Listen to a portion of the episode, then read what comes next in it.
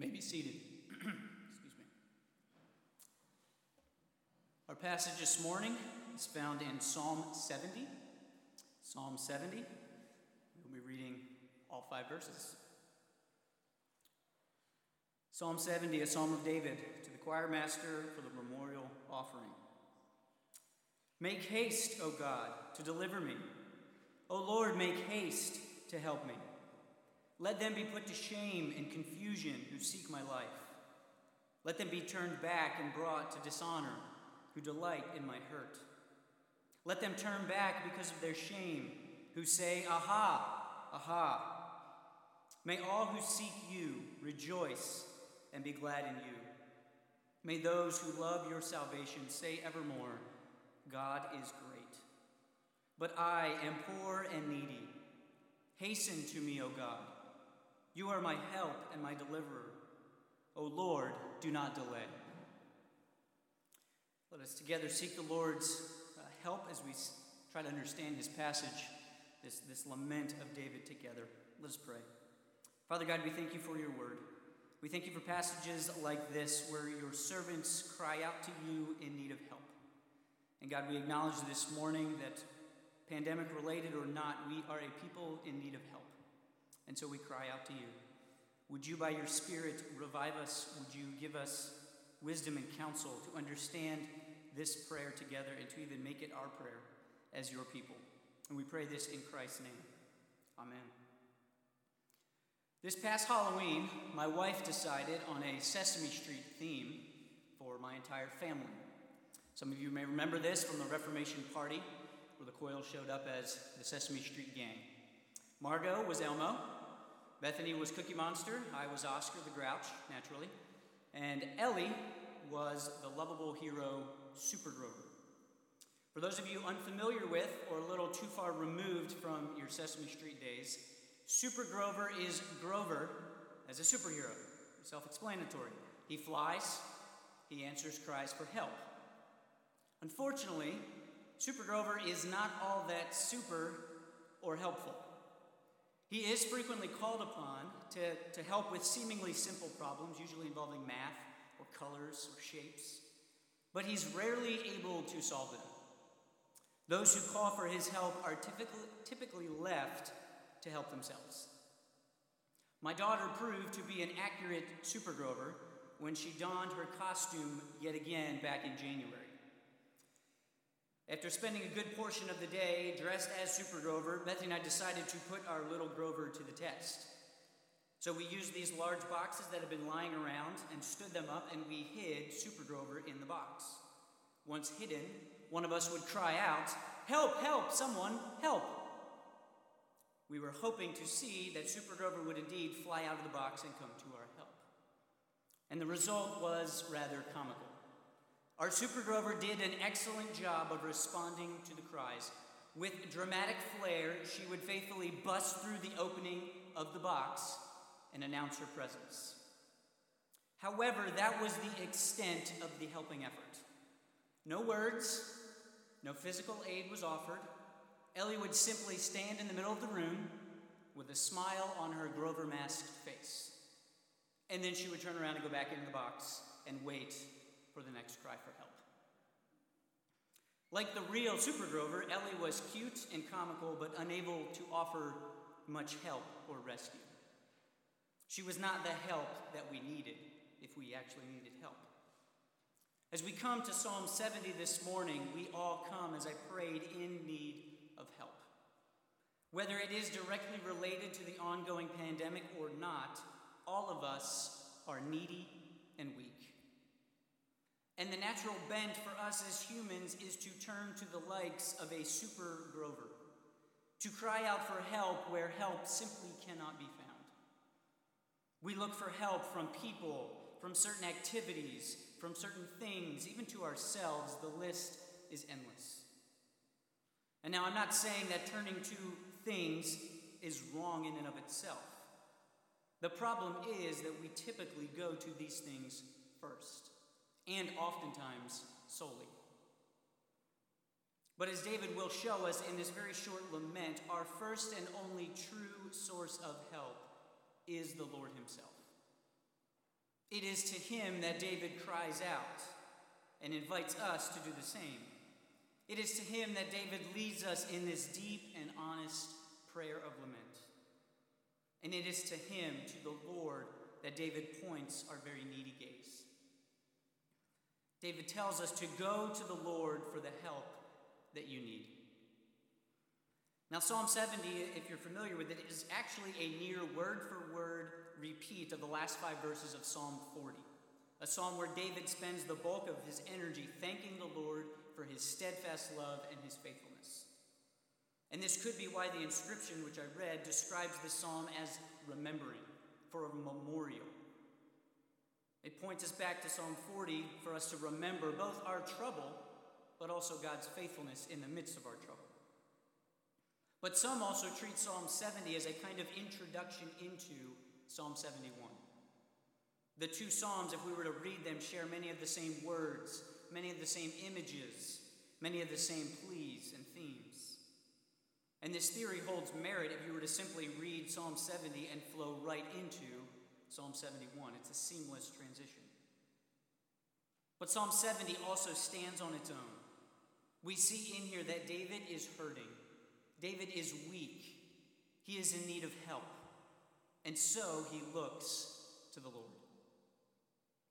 The outline for our time can be found on page 7 of the online order of worship or in the bulletin. And in this prayer, we will see that David does three things. First, he voices his desperation. And then we see David expresses his desires. And then finally, David confesses his dependence. And as we look at those, may we be encouraged and may we be diligent to go to the Lord for the help that we need. David starts by voicing his desperation. We see this in verses 1 and at the end of verse 5. David does not hide his misery from the Lord, he chooses to make it known. We see his, his desperation, his misery, first in what David says. He pleads with the Lord to hurry. David fears that any more tarrying on the part of the Lord will mean his end. He says, Make haste, O God, to deliver me. O Lord, make haste to help me. As a child calls out to their parent, I need you now, David is crying out to his God. He cannot bear to wait one more minute. And David also pleads with the Lord to deliver, to help him. These words are familiar words throughout the Psalms, oftentimes from the lips of David. And this is one of the key things that God has revealed himself to do for his people to deliver them and to help them. And this word deliver is, is a chosen word. It is the same word that God himself used when he told Moses that he was, com- he was coming in Exodus 3. The Lord says, I have surely seen the affliction of my people. I know their sufferings, and I have come down to deliver them out of the hands of the Egyptians. Things were desperate for the people of God then. Things are desperate for this servant of God now. David needs God yet again to come down to deliver. And David also reveals in verses 2 and 3 a little bit more about his desperation when he says, There are people who seek my life, who delight in my hurt, who say, Aha, aha. It's a joyful, um, victorious pronouncement over David. David is public enemy number one. His enemies wait for and cheer for his demise. They laugh at his suffering, at his affliction. They want him dead. And on the one hand, this is nothing new for David. We know from his adventures in 1st and 2nd Samuel that Saul tried on multiple times to kill him. He tried it publicly, he tried it privately. He chased Dan, uh, David throughout Israel trying to kill him. We also know Absalom, David's own son, wanted the same. David had to flee Jerusalem because of this particular threat. So, David, on the one hand, was used to such treatment. And maybe it was in response to one of these moments that David penned these words. But no one knows for sure. But even if these scenarios were familiar, I doubt they never got easier. I doubt David laughed and said, Hope they want to kill me again. That's okay, I'm good. It was likely that every time these rose up, and it was frequent, David ran to these words he penned in Psalm 70. David was never shy to tell the Lord how bad things really were. But we also see that David's misery, his desperation, comes even more emphatically not in what he says, but in how he says it. David repeats himself over and over again in these five verses. This isn't a foreign concept of repeating ourselves, but if you have ever lived with, worked with, or simply been in the presence of children, you know the youth, usefulness of repeating yourself. It hopefully drives a message home. It hopefully helps for better recall. It emphasizes, it draws attention, it can even reveal the extent of someone's condition, desperation. Verses 1 and verse 5 are essentially a repetition of themselves. In verse 5, David again cries out, Make haste, O God. And again he says, he uses the word help, deliver, and he calls upon the Lord to come to his aid. The psalm, in a way, mirrors itself from beginning to end. It drives home just how desperate David really is. His first and his last cry is, Help! I need help. But similar to repetition, David also leans on what Hebrew poetry uses as, as parallelism, where we use multiple lines to make the same point. This is how verse 1 is constructed. David literally says, O God, to deliver, O Lord, to help, hurry. They're mirror images of one another, emphasizing how much he needs the Lord to help. He calls upon God as Elohim and also as Yahweh, linking him as God and his covenant Lord. We looked at it earlier. He links the, the, the, verbs to help and to deliver to show just how bad things are. And the linchpin of linking all this together is hurry, make haste, get here quickly. I like the way that the message interprets verses 1 through 5. It helps to make this desperation a little bit clearer for us. It lists these verses as God, please hurry to my rescue. God, come quickly to my side. God, quickly, quickly, quick to my rescue. God, don't lose a minute. David is not messing around in this psalm. He needs help, he is in trouble. And now, David isn't simply voicing his condition for therapeutic reasons. He's not simply saying this out loud to get it off his chest, to put a name to his struggle, to make himself feel better. And while I, I will agree that many of the counselors say that there's a healthy practice in this, I don't think that is what David's intent is. He is crying out in desperation because only God can help him. He is seeking out his covenant Lord. He is pouring out his soul to the one who is his God and to whom David belongs as his people. And he brings it honestly, he brings it openly. I'll be honest with you that as I've been working through this passage, this has probably been one of the harder implications of it. I don't pray like this. Selfishly, I don't want to pray like this. It's too vulnerable, it's too raw. My prayer tends to lean more towards the PG, keeping things kid friendly. I would rather not expose everything to the Lord, whether things are really good, they're really bad, or if I'm somewhere in the middle. And we tend to treat God like, those, like we treat those around us, in fear of revealing too much. Surely we know that God knows, but that doesn't mean we have to tell him everything. And since he knows the details, we can spare repeating them. But Psalm 70 and other Psalms of Lament invite us, they actually encourage us to go deeper. The Lord is not scared of your desperation. Jesus Christ has known and experienced it himself as he walked in our flesh. He's not put off by it, he stands ready to hear it. And I think if there's one thing that this pandemic has taught us, it is how desperate we really are. We are desperate for health and healing. We are desperate for patience, especially as we live, even with those we love the most, in close quarters all the time, 24 7. We're desperate for physical touch, for physical presence with each other. We're desperate for hope. The list goes on. The Lord knows this, and we can voice this desperation to Him. We can let Him know how desperate we are, and He won't turn us aside. But David not only voices his desperation, he also expresses his desires. He tells the Lord what he wants. This seems rather obvious because we know that prayer is coming to the Lord with our requests. JC did that just a few minutes ago on behalf of our congregation. But once again, we find that David is extremely honest with his desires. First, David confesses to the Lord that he wants him to shame his enemies.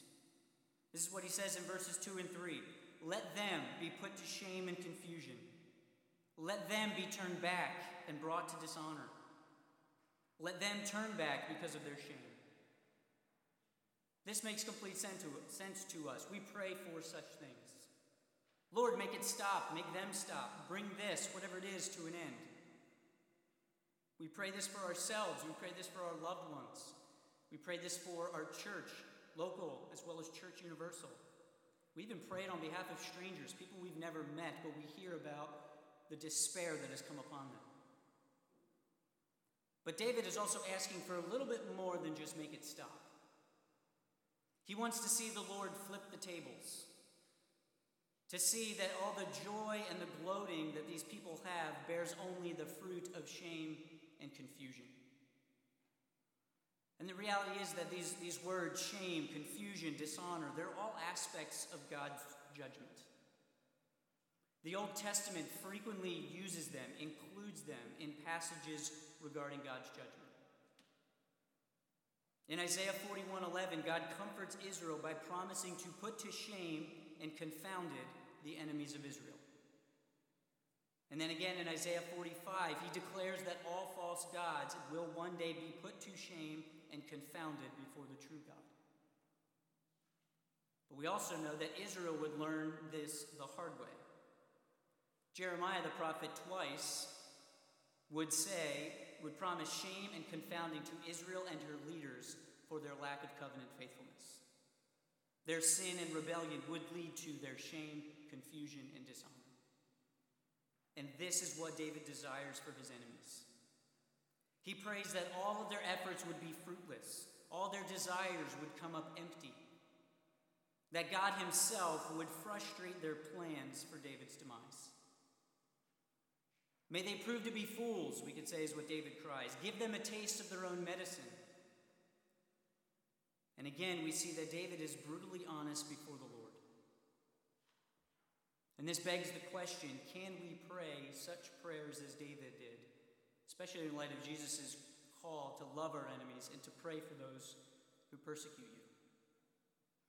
There's not enough time to fully develop this, but the short answer is yes. The Psalms are the prayers of God's people, past, present, and future.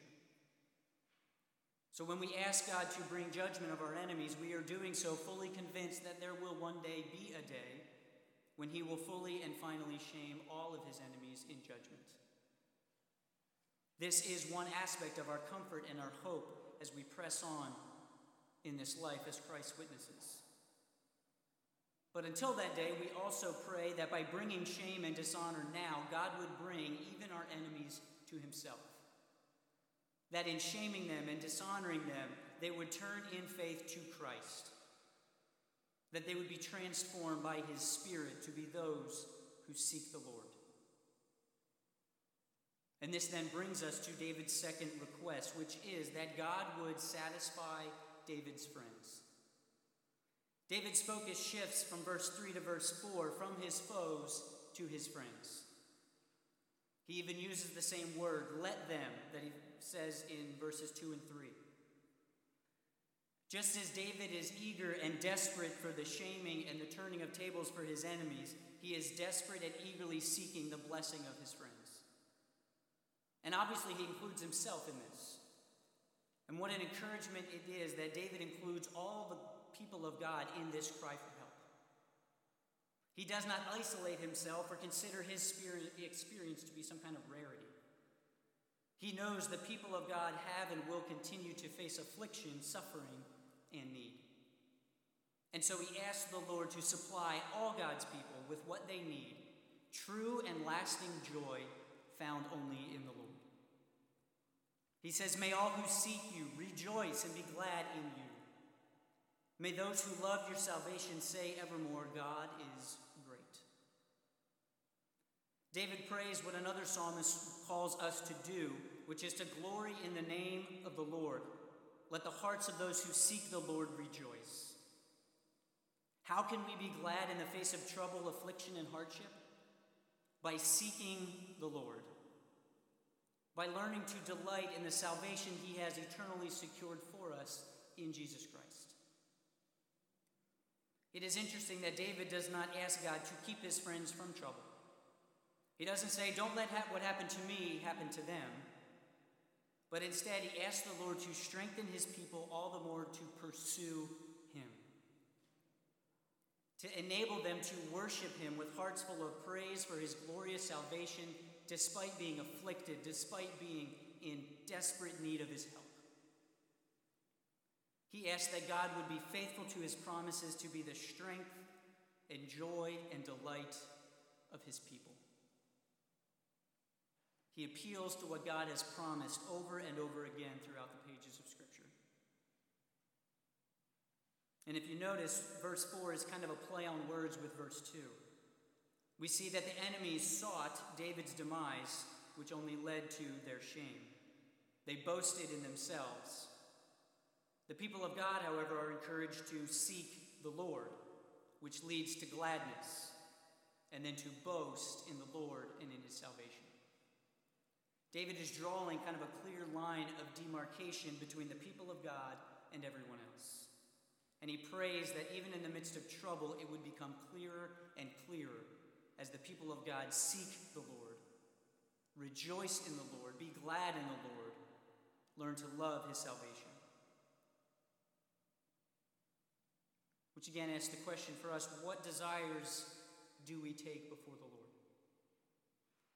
As we will see in a moment, we are a weak people with innumerable needs and desires. And the Lord invites us, calls us to bring them, all of them, to Him. Again, if you're like me, you tend to present the shortened list. You hold back a bit of when it comes to sharing with the Lord what you really want. You might not have the time. You may actually doubt whether God is hearing you or will answer your call. Maybe you're not even sure what it is that you actually want. Regardless, the Lord invites us to come and tell us what it is that we want. It doesn't mean we'll necessarily get it, but we will get is the joy and delight that comes in seeking the Lord even in the midst of our trouble. We will get the comfort that He promises as we cry out to Him with all of our deepest longings and desires. So we can come expressing what it is that we want. So we see that David voices his desperation and then he expresses his desires. And finally, we see David closes with a confession of his dependence. David tells the Lord how much he needs him. And I believe this is the heart of David's prayer. Only one who is utterly dependent upon the Lord will voice their desperation to him. Otherwise, they can go elsewhere. Only one who is utterly dependent upon the Lord will express what it is they want for him to do. And prayer is one of the chief demonstrations of our dependence. In his short but extremely practical booklet, Enjoy Your Prayer Life, Michael Reeves says prayer is the antithesis of self dependence. It is our no to independence, the exercise of faith that you need God and are a needy receiver. Prayer is, just by doing it, just by going to the throne of grace, is confessing our dependence upon the triune God.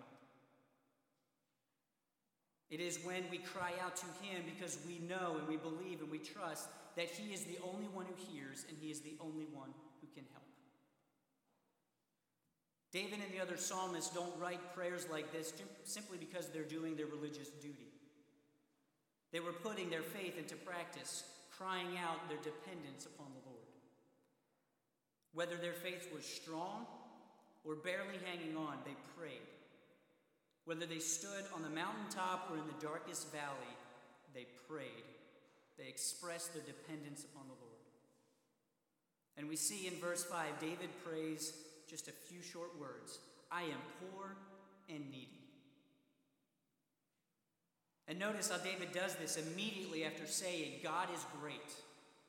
It's almost like David confesses God is great, and in light of that confession, he goes, Whoa, I'm weak, I'm needy. I am unable to help myself, I am unable to deliver myself. He can't simply pick himself up by his bootstraps. If it is true that God only helps those who helps themselves, David is doomed. And David isn't simply wallowing here in some kind of self pity. He's not beating himself up. He doesn't need a little bit of self esteem or a motivational pep talk. He knows who the Lord is and he knows how he operates. If you have your Bibles open, just look up at the top of the page in Psalm 69, verse 33, where he says, The Lord hears the needy.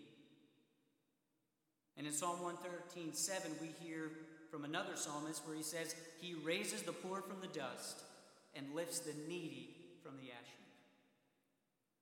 The Lord delights to hear the cries of desperation and dependence from his children. And he hears them, he responds to them. It's not because he gets some kind of validation from weak people needing him. The Lord is not like the gods of the nations. It is because he is strong. It is because he alone is the help and deliverer of his people.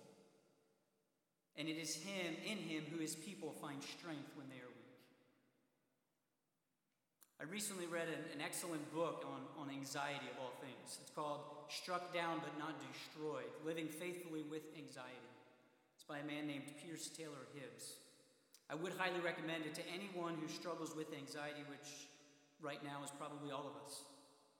In it, Hibbs stresses how anxiety emphasizes our weakness, and this can be a good and blessed thing.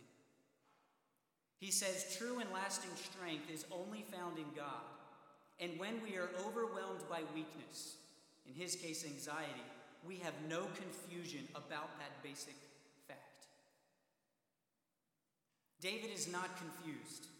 His situation, whatever it is specifically, has made him painfully aware of just how weak and needy he is. And it leads him to the proper response to confess it to the Lord so that he might find strength.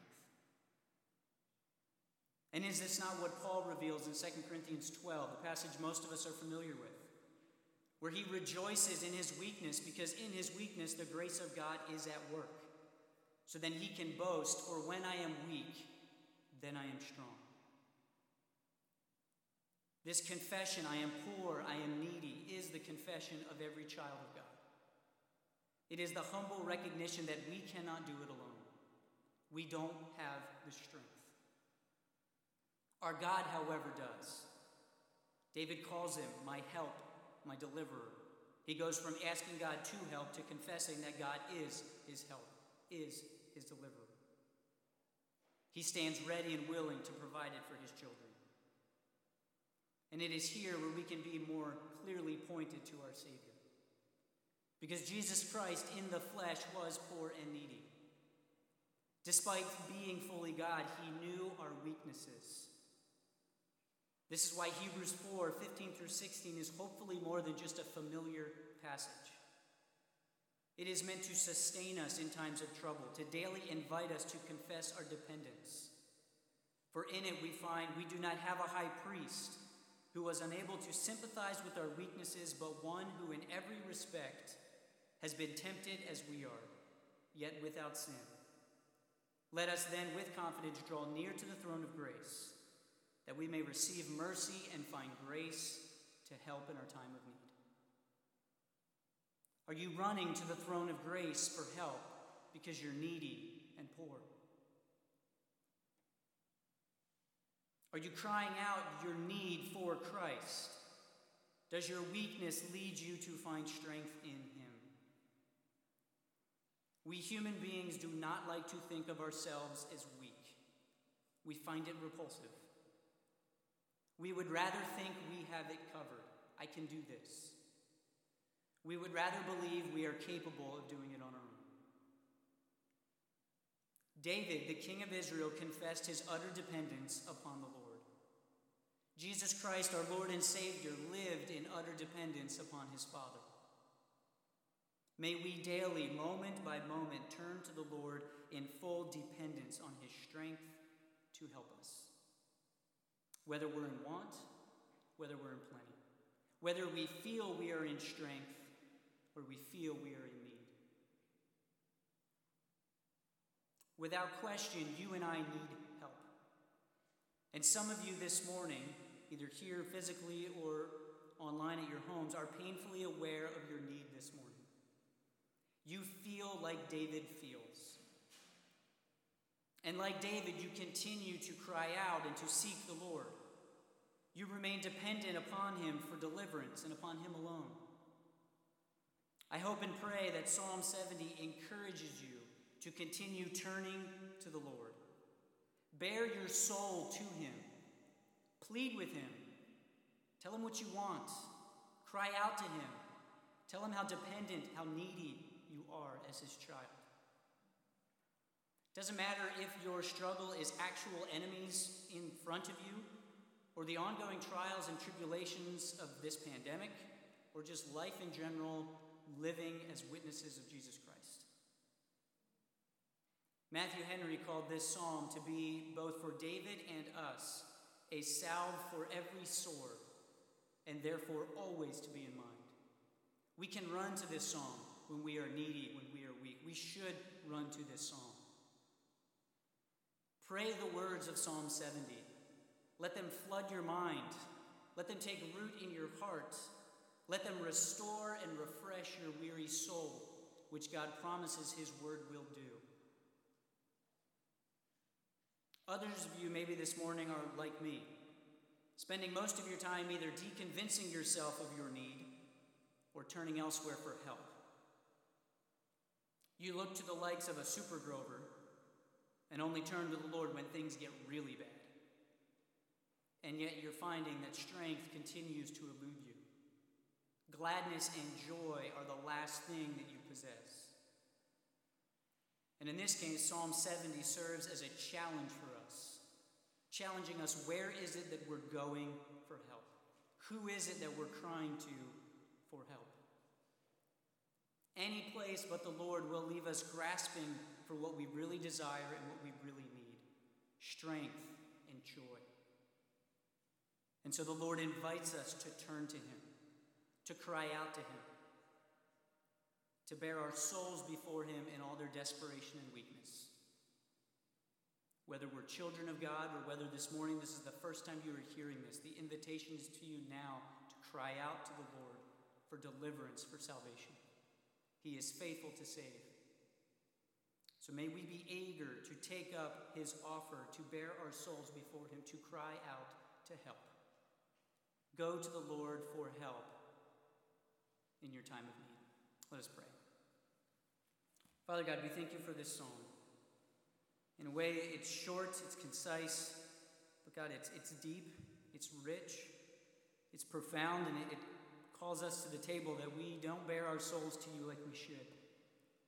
Would you forgive us? Would you forgive us for running to other things for help, for holding back the desires of our souls, the, the desperation that we have, the, the, the confessions of neediness?